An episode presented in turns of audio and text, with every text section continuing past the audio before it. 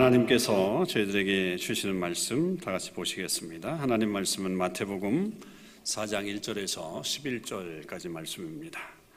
신약 성경 사면어간에 있습니다. 마태복음 4장 1절에서 11절까지 저와 여러분이 한 절씩 교독으로 하나님 말씀 읽으시겠습니다. 그때 예수께서 성령에게 이끌리어 마귀에게 시험을 받으러 광야로 가사 40일을 밤낮으로 금식하신 후에 줄이신 시험하는 자가 예수께 나와서 이르되 내가 만일 하나님의 아들이거든 명하여 이 돌들로 떡덩이가 되게 하라.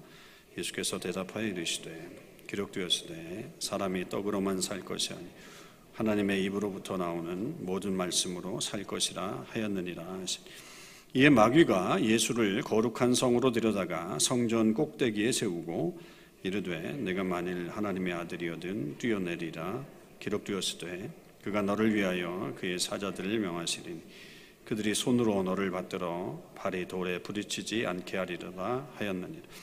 예수께서 이르시되 또 기록되었으되 주 너희 하나님을 시험하지 말라 하였느니라 하시니 마귀가 또 그를 데리고 지극히 높은 산으로 가서 전하 만국과 그 영광을 보여 이르되 만일 내게 엎드려 경배하면 이 모든 것을 내게 주리라. 예수께서 말씀하시되 사탄아 물러가라. 기록되었을 때 주 너의 하나님께 경배하고 다만 그를 섬기라 다 같이요. 이에 마귀는 예수를 떠나고 천사들이 나와서 수종드니라. 아멘. 할렐루야. 네 종려주일이 되었습니다. 예수님께서 나귀를 타시고 아, 예루살렘에 입성하시면서 온 세상의 왕으로 등장을 하시게 되었죠. 물론 예수님은 아, 그 무력을 동원해서 온 세상을 다스리신 분이 아니십니다. 그분은 겸손하게 나귀를 타시고 어, 들어오셨고 또한 사랑으로 온 세상을 통치하신 우리의 왕이십니다. 우리 역시 그런 예수님의 겸손함을 본받으면서 또 오늘 하루를 좀 보냈으면 좋겠고 또 이번 주간 우리 고난 주간을 지나가는데 이 기간에는 하나님의 사랑에 대해서 깊이 묵상하는 그런 시간들이 되었으면 좋겠습니다. 이제 오늘로 우리가 사순절 TKBC 마음을 모으는 기도의 마지막 부분을 살펴보면서 마무리를 하게 되는데요. 그 부분에 해당하는 우리 주기도문이 아, 우리를 시험에 들게 하지 마시옵고 악에서 구하시옵소서. 나라와 권세와 영광이 아버지께 영원히 있사옵나이다. 아멘. 아, 이렇게 해당하는 아주 긴 부분의 그런 말씀입니다. 사실 이 부분은 네 부분으로 나누어서 설교를 해야 되는 그런 부분이에요. 그러니까 하나는 시험에 들지 않게 해달라고 하는 하나의 부분, 또 악에서 구해달라라고 하는 그런 부분이 있고, 또 세 번째는 나라와 권세와 영광이 아버지께 영원히 있기를 바란다라고 하는 이 부분이 있고 마지막에 아멘이라고 하는 이 아멘의 의미도 사실은 굉장히 중요한 그런 의미를 담고 있는 그런 내용들입니다. 그러나 우리는 뭐 그것을 다 살펴볼 수는 없기 때문에 오늘 이 기도에 대한 부분들을 우리가 살펴보고 있는 것이기 때문에 아, 시험에 들게 하지 안, 들게 하지 말아 달라고 하는 것과 아, 악에서 구해 달라는 말씀을 중심으로 해서 오늘 좀 살펴보려고 합니다. 이 주기도문의 마지막 부분이 시험과 악에 빠지지 않게 해달라라고 하는 거기서 구해달라라고 하는 이런 기도를 드리는 것을 보면 아, 이 부분이 우리 하나님의 사람들 제자들에게는 굉장히 아, 심각한 부분이고 또 어떤 힘들게 하는 그런 영역이겠구나라고 하는 생각을 하게 됩니다. 그렇게 될 수밖에 없는 이유가 여러 가지가 이유가 있겠지만 그렇게 될 수밖에 없는 이유가 있다면 가장 큰 이유를 따진다면 사탄이 여전히 활동하고 있기 때문이다라고 우리는 말할 수 있을 것입니다. 우리가 하나님의 자녀가 되어서 예수님을 따르는 삶을 살게 될 때 가장 분노하는 이 땅에서 가장 분노하는 존재가 누구냐라고 한다면 바로 사탄일 것입니다. 예수님이 이 땅에 오시기 전에는 그들이 이 세상을 통치했죠. 사람들을 마음대로 조종할 수 있었지만 예수님이 오시면서 이 판세가 완전히 달라지게 된 것입니다. 사탄의 영역은 점점 점점 물러가게 되었고 하나님이 통치하시는 역사가 나타나게 되기 시작했던 거죠. 그렇게 되니까 사탄이 가만히 있을 수가 없게 된 것입니다. 그들은 예수님에게 빼앗긴 자신들의 영역을 되찾기 위해서 계속 쫓겨가면서도 계속 쫓겨가면서도 그 남은 힘을 다해서 예수님을 믿는 사람들을 힘들게 만드는 거고 그렇게 하면서 결국은 신앙을 버리게 만들고 그 사람들로 하여금 과거로 돌아가도록 하는 노력을 하는 것이 사탄의 마지막 모습이라고 할 수 있습니다. 우리가 요한복음을 지금 묵상하고 있는데 예수님이 마지막 그 만찬 자리에서 제자들에게 말씀하신 것을 봐도 그렇고 그리고 이제 그 모든 것을 끝내고 하나님 앞에서 제사장적인 중보 기도를 하는 내용이 17장에 나오는데 그 모습을 보면 이 사실에 대해서 너무나도 명확하게 우리에게 설명해 주고 있어요. 그 예수님이 당신이 떠나실 것에 대한 말씀을 하신 다음에 이 땅에 남겨지게 될 이 제자들이 살아갈 세상이 정말로 전쟁터와 같은 곳이구나라고 하는 것을 말씀하셨어요. 그래서 그것을 아셨던 주님께서는 제자들에게 홀로 싸우게 내버려 두지 않으시고 보혜사 성령님을 보내주신 것이고 그리고 당신은 친히 계속적으로 그 제자들을 향한 중보 기도를 하면서 그들을 격려하고 계시는 것을 우리는 볼 수 있습니다. 그만큼 이 사탄의 공격이 아주 거세게 부러울 것이라고 하는 것을 알고 계셨고 거기에 대해서 우리 주님께서는 철저하게 대비해 주시는 그런 모습을 보여주신 것이죠. 물론 우리가 그런 세상에 살아도요, 그렇게 살아간, 사는, 살더라도 낙심하거나 두려워할 필요가 없어요. 주님께서 그렇게 말씀하셨는데 그 이유가 있어요. 왜냐하면 이미 예수님이 이 사탄의 왕국을 무너뜨리셨기 때문에 그렇습니다. 우리는 하나님이 이긴 승리를 싸울 수 있는, 싸우고 있는 그런 사람들이에요. 그들은 하나님의 자녀들을 이길 수가 없는 것입니다. 우리는 예수님 때문에 완벽한 승리를 이 땅에서 거두게 되었고, 그것을 우리의 힘으로 삼아서 담대하게 이, 이 땅을 믿음으로 이 세상을 살아가면 되는 것입니다. 간간히 그들의 공격이 쫓아오겠죠. 그들의 공격이 찾아올 수는 있지만 그 모든 것들을 능히 감당할 수 있고 이길 수 있도록 우리 주님께서 모든 것을 준비해 놓으셨기 때문에 우리가 주님이 말씀하신 것처럼 두려워하지 말라. 두려워하지 말라. 이 길을 담대히 가라라고 하신 말씀처럼 우리는 이 길을 가야 할 것입니다.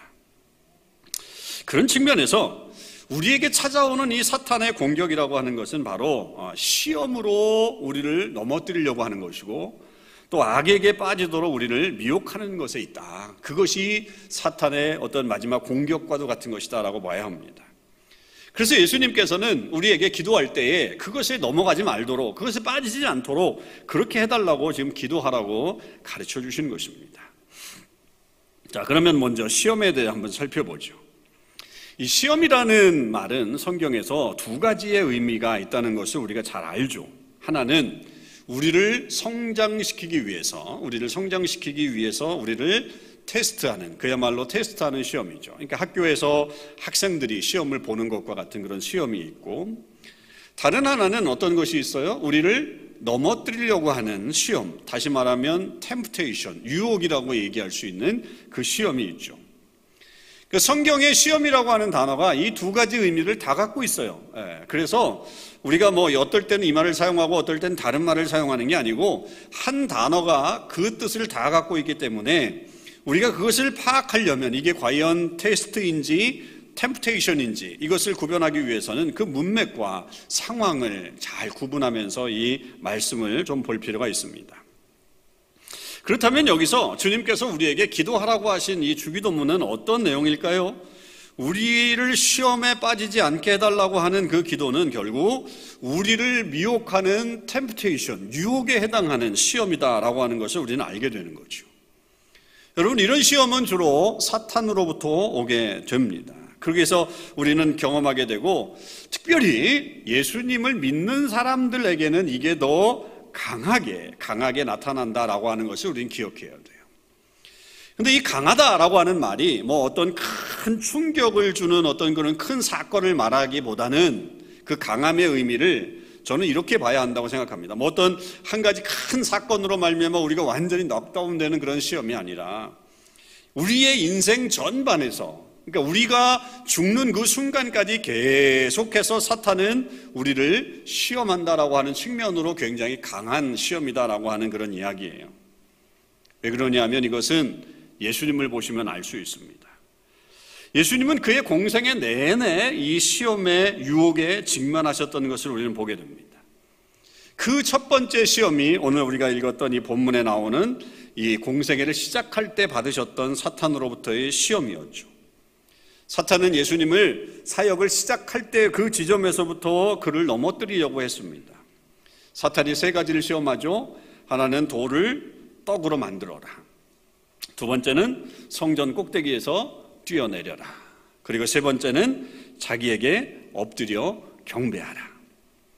이 시험들은 뭘까요? 다 하나의 어떤 의미를 갖고 있는데 그것은 바로 예수님의 사역을 무력화시키려고 하는 사탄의 템프테이션이었다라고 하는 것입니다. 자, 독을, 돌을 떡으로 만들라라고 하는 이 시험은 무슨 시험을 말하는 겁니까? 사람들이 떡이 있어야 살아가는데 그 사람들에게 필요한 양식을 나누어 주면서 그것에 집중하라라고 하는 그런 유혹이었습니다. 그러니까 다른 거 생각하지 말고 예수님이 하실 수 있는 사역이라고 하는 것은 사람들에게 그냥 배고픈 사람들에게 떡 나눠주는 것이다, 빵 나눠주는 것이다 라고 하는 것으로 이 사탄이 유혹을 한 것이고 성전 꼭대기에서 뛰어내려도 결코 죽지 않는다. 사자들이 너의 발을 지켜주실 것이다. 살려줄 것이다. 라고 하는 이, 이 유혹은 기적을 행하라는 거죠. 기적을 행해서 사람들에게 스타가 되라, 스타가 되라.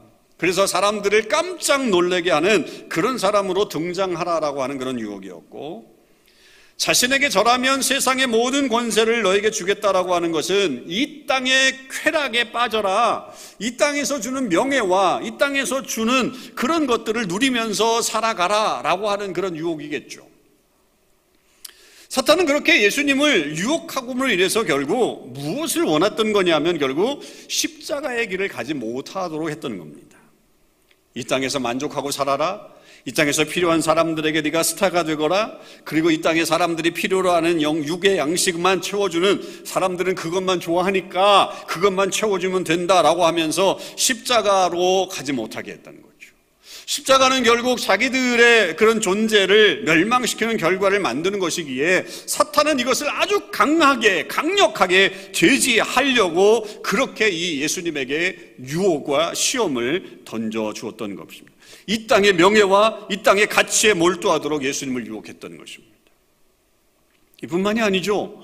예수님의 생애 속에서 사탄은 계속해서 계속해서 예수님을 유혹하는데 사람들이 오병이어로 먹을 것이 충분하게 제공을 받자 이 사람들을 통해서 아 이분을 우리의 왕으로 삼읍시다 라고 하는 그런 제안을 하도록 그렇게 했고 오늘 이 예루살렘 입성을 하는 이 과정에서도 그 한례가 나타나는데 물론 예수님이 온 세상의 왕으로 나타나시는 이 장면이긴 하지만 사람들의 기대 속에서는 그 왕으로 환호하는 이유는 그가 우리를 로마에서 건져낼 것이라고 하는 그런 헛된 기대를 하게끔 하고 그쪽으로 집중하게끔 그래서 십자가를 잊어버리게끔 하는 그런 유혹이 그 속에 들어있는 것이고 십자가에서는 어떻게 됐습니까? 십자 막상 십자가에 달렸을 때는 예수 사람들이 예수님을 보면서 비웃었죠. 야, 하나님의 아들이라면 십자가에서 내려와 봐라. 내려와 봐라. 기적을 좀 행해 봐라. 라고 그렇게 얘기한 거죠. 그래서 그 기적을 행함으로 사람들을 감동시킴으로 인해서 다시 십자가를 지지 말고 사람들에게 그런 어떤 좋은 모습을 좀 보여줘라. 라고 하면서 심지어 십자가 위에서조차도 예수님을 유혹했던 것을 우리는 보게 됩니다. 그러니까 예수님은 이처럼 그의 사역 내내, 사역 기간 내내 사탄의 시험에 도전을 받으셨다라고 하는 것입니다. 여러분, 그렇다고 한다면 우리 역시 그런 시험을 계속해서 받을 수밖에 없다는 사실을 우리도 인정해야 되는 거예요. 끈질기게 끈질기게 사탄이 우리를 넘어뜨리려고 하는 시험이 계속해서 계속해서 우리에게 찾아온다는 거예요. 우리는 시험이 하나 끝나면 이제 유혹이 없겠구나. 이제 더 이상 나를 시험하는 일은 없겠구나라고 장담할 수 없다는 거죠. 계속적으로 계속적으로 우리를 무너뜨리고 하나님으로부터 떠나게 하려고 하는 사탄의 시험은 계속된다는 거예요. 그리고 그 시험의 내용은 무엇입니까? 바로 우리가 하나님의 자녀라고 하는 사실을 잊어버리게 하는 거예요. 하나님의 자녀라고 하는 사실을 잊어버리게 하고 하나님의 뜻을 이루지 못하도록 하는 일들이 이 시험을 통해서 우리에게 계속 이루어지는 겁니다. 예수님의 예수님이 십자가를 지는 것이 고난의 길이 아닌 영광의 길을 그렇게 그 제시했던 것처럼 십자가를 지지 말라고 얘기했던 것처럼 우리에게도 야 하나님의 자녀로 살아가는 삶을 잊어버리게 하고 이 땅에 집중해라. 이 땅에서 잘 살아라 라고 하는 것을 얘기하고 영혼을 사모하기보다는 현실에 매몰되게 만드는 그런 일들을 하는 게 이 사탄이 하는 주된 전략입니다. 여러분 우리는 이것에 넘어가서는 안 돼요. 이 시험이 계속해서 우리 삶에 이어질 때에 이것에 넘어가는 사람들이 되어서는 안 됩니다. 그러면 이것을 이기는 방법은 무엇입니까? 오늘 본문에서 우리에게 분명한 답이 주어지죠. 그것은 바로 이 공격에 대해서 하나님의 말씀을 무기로 삼아야 한다라고 하는 것입니다. 하나님의 말씀을 무기로 삼아야 되는 거죠. 예수님은 스스로 권위가 있으신 분이에요. 하나님의 아들로 이 땅에 오셨어요. 당신의 말씀에도 권위가, 권세가 있는 그런 분이셨어요. 그런데 그럼에도 불구하고 예수님이 이 사탄을 대적할 때, 사탄의 시험을 대적할 때 무엇을 하셨냐면, 말씀을 인용해서 사탄을 물리치셨다라고 하는 사실을 우리는 기억해야 됩니다. 그 사실이 굉장히 중요한 거예요. 결국 예수님도 하나님의 말씀을 의지해서 사탄을 대적했다고 한다면 우리가 사탄을 이길 수 있는 방법은 하나밖에 없어요. 그것은 오직 하나님의 말씀을 듣고 하나님의 말씀을 읽고 하나님의 말씀을 깨달아서 그 말씀대로 살아가는 방법입니다. 우리 말씀을 통해서만 이게 가능하다는 거예요. 이 시험을 이길 수 있는 것은 말씀이 우리 속에 내재화되고 생활화될 수 있지 않으면 안 된다는 거죠. 우리는 말씀을 통해서 하나님을 깨닫게 됩니다. 우리는 말씀을 통해서 우리 자신을 알게 됩니다. 그리고 말씀을 통해서 우리를 향하신 하나님의 뜻을 알게 되고 어떻게 하면 하나님의 사람으로 잘 살아갈 수 있을까를 알 수 있는 게 하나님의 말씀입니다. 그러기에 우리는 말씀과 함께 생활한 삶을 살아야 되는 것이고 그 말씀이 우리를 유혹과 시험에서 넉넉히 이길 수 있다라고 하는 사실을 우리가 늘 기억하면서 말씀 중심의 삶을 살아가는 것이 중요하죠. 그래서 우리에게 시험에 빠지지 않게 해달라고 하는 이 기도를 드릴 때는 우리가 각오하는 게 주님, 주님 말씀 위에 바로 서겠습니다. 라고 하는 이 기도를 함께 드려야 되는 것입니다. 자, 그러면 이제 악에서 구해달라고 하는 기도를 한번 살펴보죠. 여러분, 악이라고 하는 게 뭡니까? 악, 악. 그것은 죄와 비슷한 개념이라고 하는 생각이 들겠지만 성사학자들은 죄보다도 훨씬 더 큰 개념이 악이다. 그것을 포함한 훨씬 더 넓은 개념이 악이다라고 이렇게 얘기합니다. 좀 이해가 좀 잘 안 됩니다. 쉽게 설명하면 이렇습니다. 여러분, 악의 반대가 뭐겠어요? 선이겠죠. 선. 자, 그러면 성경이 말하고 있는 이 선이라고 하는 것이 과연 뭐냐라고 할 때 그것은 단순히 착한 일을 많이 하는 것이 선이다라고 말할 수 없습니다. 성경은 그것을 말하지 않아요. 성경이 말하고 있는 이 선이라고 하는 것은 하나님과 아주 밀접한 연관이 있어요. 그러니까 하나님께서 하시는 모든 사역이 선한 사역이다라고 하는 것을 말씀하고 있는 것이고 그래서 그 하나님과 깊은 연관이 있다고 한다면 그 반대 개념이니 악이라고 하는 것은 뭐예요? 그러면 하나님을 대적하는 행위가 전부 다 악에 해당하는 행위라고 볼 수 있는 것이고 하나님으로부터 점점 점점 멀어지게 하는 이 일들이 결국 악의 행위라고 하는 것을 볼 수 있죠.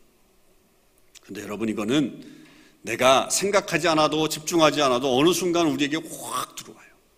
이 악이라는 게 얼마나 위험한지 그 생각이 우리 속에 확 들어오게 돼 있어요. 예수님을 잘 믿다가도 어느 순간에 그 악이 우리 생각 안에 우리의 마음 안에 확 들어올 때가 있다라고 하는 거죠. 그래서 이게 무서운 거예요.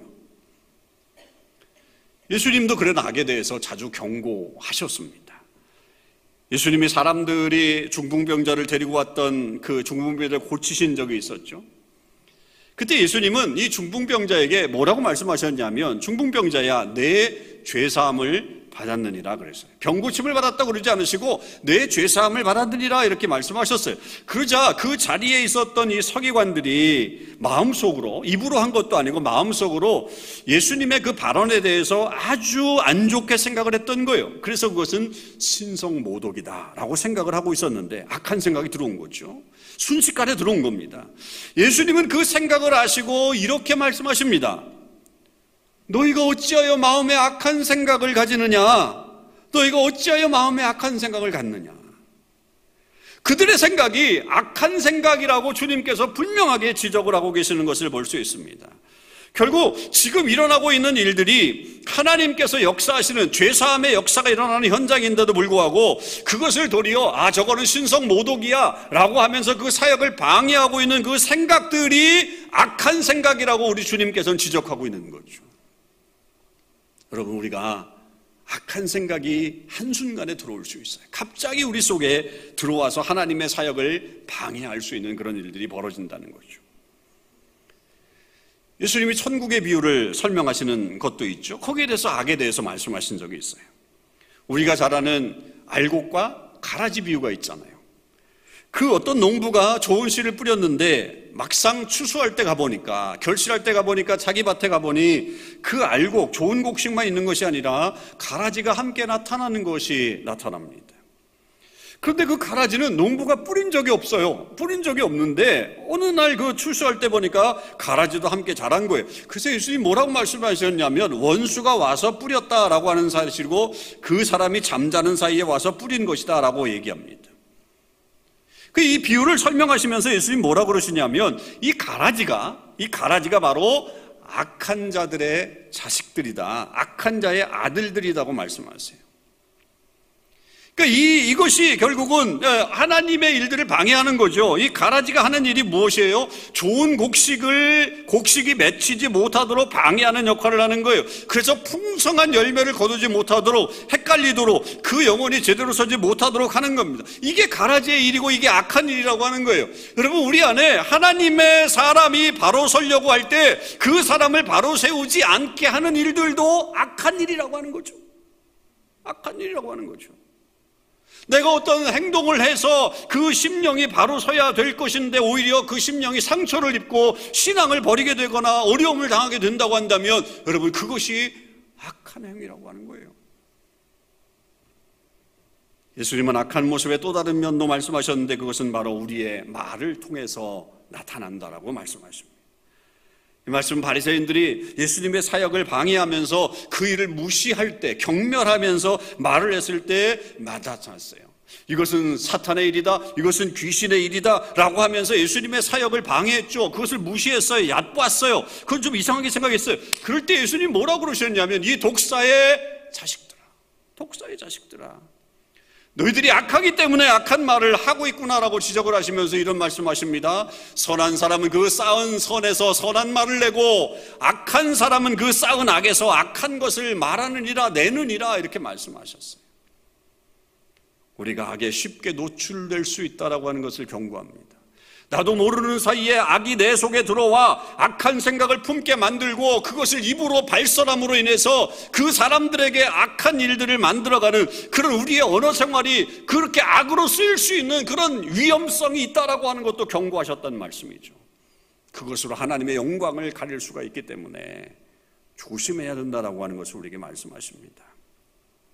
이처럼 예수님, 예수님은 우리 주변에 하나님의 사역을 방해하는 일들, 하나님의 영광을 가리는 이 일들이 일어나고 있다라고 하는 것을 지적하셨어요. 그래서 우리에게 뭐라고 얘기하셨냐면 우리를 악에서 구해 주십시오라고 매 순간 기도해야 된다는 거예요.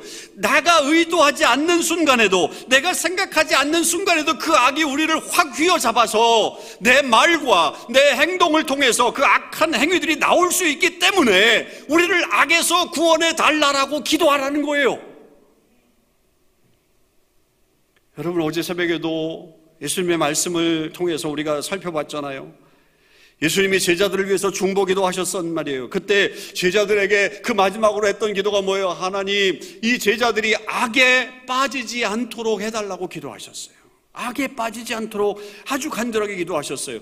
결국 이 악에 빠지게 되면 우리가 온전한 하나님의 사역을 이룰 수 없기 때문에 주님께서도 친히 제자들에게 악에 빠지지 않도록 기도해 주시는 그런 모습을 보여줬다는 거죠. 이 악이 그래서 무서운 거예요. 아무리 예수를 잘 믿어도 한순간에 그 악한 생각이 들어옴으로 인해서 우리가 악을 행할 수 있는 여지가 있기 때문에 우리는 언제든지 악에서 우리를 구원해 달라고 간절히 간절히 기도해야 합니다. 그럼 우리는 어떻게 악을 이겨낼 수 있는가요? 유혹을 우리가 담은 시험을 찾아올 때는 말씀으로 대적하면 돼요. 말씀으로 무장하고 있으면 돼요.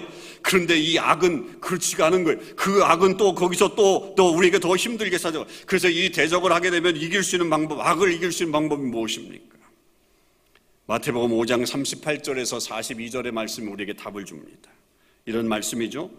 또 눈은 눈으로 이는 이로 갚으라고 하는 말씀을 너희가 들었으나 나는 너희에게 이르노니 악한 자를 대적하지 말라. 악한 자를 대적하지 말라. 누구든지 내 오른뺨, 오른쪽 뺨을 치거든 왼쪽도 돌려대며 또 너를 고발하여 속옷을 가지고자 하는 자에게 겉옷까지도 가지게 하며 또 누구든지 너로 억지로 오리를 가게 하거든 심리를 동행하고 내게 구하는 자에게 주며 내게 꾸고자 하는 자에게 거절하지 말라. 주님이 이렇게 말씀하셨습니다. 악을 이긴 방법이 여기 있다는 거예요. 무슨 방법이에요? 선으로 악을 이기는 겁니다. 선으로 악을 이기는 거예요. 악한 것을 우리가 멀리 해야지, 악한 생각을 멀리 해야지 하는 것도 있지만, 우리에게 좀 더 적극적으로 주님께서 말씀하시는 것은 우리가 악을 이기라고, 선으로 악을 이기라고 말씀하시는 거예요. 즉, 선으로 악을 덮어버리라는 거예요. 이불로 어떤 것을 확 덮어버리듯이 선으로 악을 덮어버리라고 말씀하시는 겁니다. 흥분했더니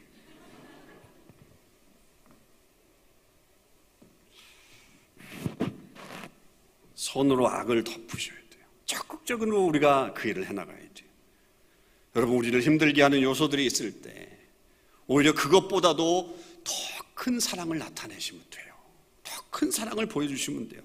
그 안에서 악을 덮어버리는 거예요. 그러면 악을 이기는 역사가 일어납니다. 예수님도 악을 이기시기 위해서 악을 물리치고 대적하시기보다는 어떻게 하셨어요? 십자가에서 죽으심으로 그 악을 덮어버리셨잖아요.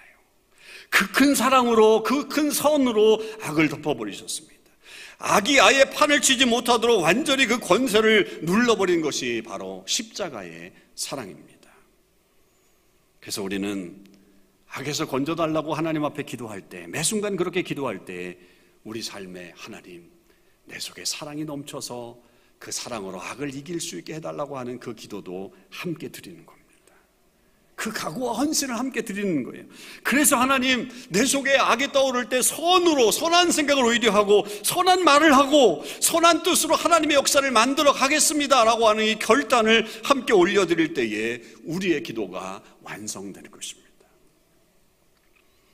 그렇게 모든 기도를 드린 다음에 우리 주님은 이 주기도문에서 뭐라고 얘기하냐면 하나님 아버지에 대한 송영으로 마무리하라고 하십니다. 나라와 권세와 영광이 아버지께 영원히 있다고 선포하라고 말씀하십니다. 그것으로 끝을 맺으라는 거예요. 그것은 뭐예요? 결국 예배자의 삶이죠. 예배자의 삶인 거예요. 처음 시작해서 하늘에 계신 우리 아버지 이름이 거룩히 여김을 받으시오며 라고 시작했던 그분을 찬양하며 시작한 기도가 이제 마침표를 찍을 때는 그분에게 모든 영광이 있기를 소망하면서 마침표를 찍으라고 말씀하십니다. 결국 우리의 기도는 마지막은 하나님을 예배하는 것으로 갈무리를 해야 된다라고 하는 것이죠. 단순히 하나님 우리의 기도를 들어주십시오라고 하는 것에 그쳐서는 안 됩니다. 그것은 어떤 면에서 하나님 앞에 생떼를 쓰는 것에 불과합니다. 우리는 그렇게 기도하는 게 아니라 우리의 기도의 마침표는 하나님을 찬양하는 것으로 마무리해야 합니다. 우리의 기도는 하나님이 모든 것을 이루실 수 있는 분이시기에 우리는 기도를 하면서 무엇보다 그분을 찬양하고 경배하는 모습을 가져야 합니다. 그것이 주기도문의 완성입니다. 주기도문 그렇게 마무리됩니다. 이제 우리가 사순절에 마음을 모든 기도를 마무리하게 될 것입니다. 그 기도를 드릴 때, 그 기도를 마무리할 때 여러분 하나님을 잊어버리지 마십시오. 하나님을 찬양하십시오. 하나님을 예배하십시오. 우리가 이제 그 다음 주일이 부활주일이 되면서 온전한 예배자로 다시 설 것인데 우리의 기도의 주인이셨던 하나님을 우리 마음껏 찬양하시고 예배하실 수 있길 바라고요. 그렇게 우리가 하나님 앞에 나올 때 우리의 기도가 완전히 이루어지는 것을 우리는 경험하게 될 것입니다. 여러분 모두에게 그런 은혜가 있기를 바라고 특별히 이 시간에 우리 성찬식을 하면서 하나님께 주시는 그런 은혜를 다시 한번 한 걸음 더 나아갈 수 있게 되기를 주님의 이름으로 축원합니다.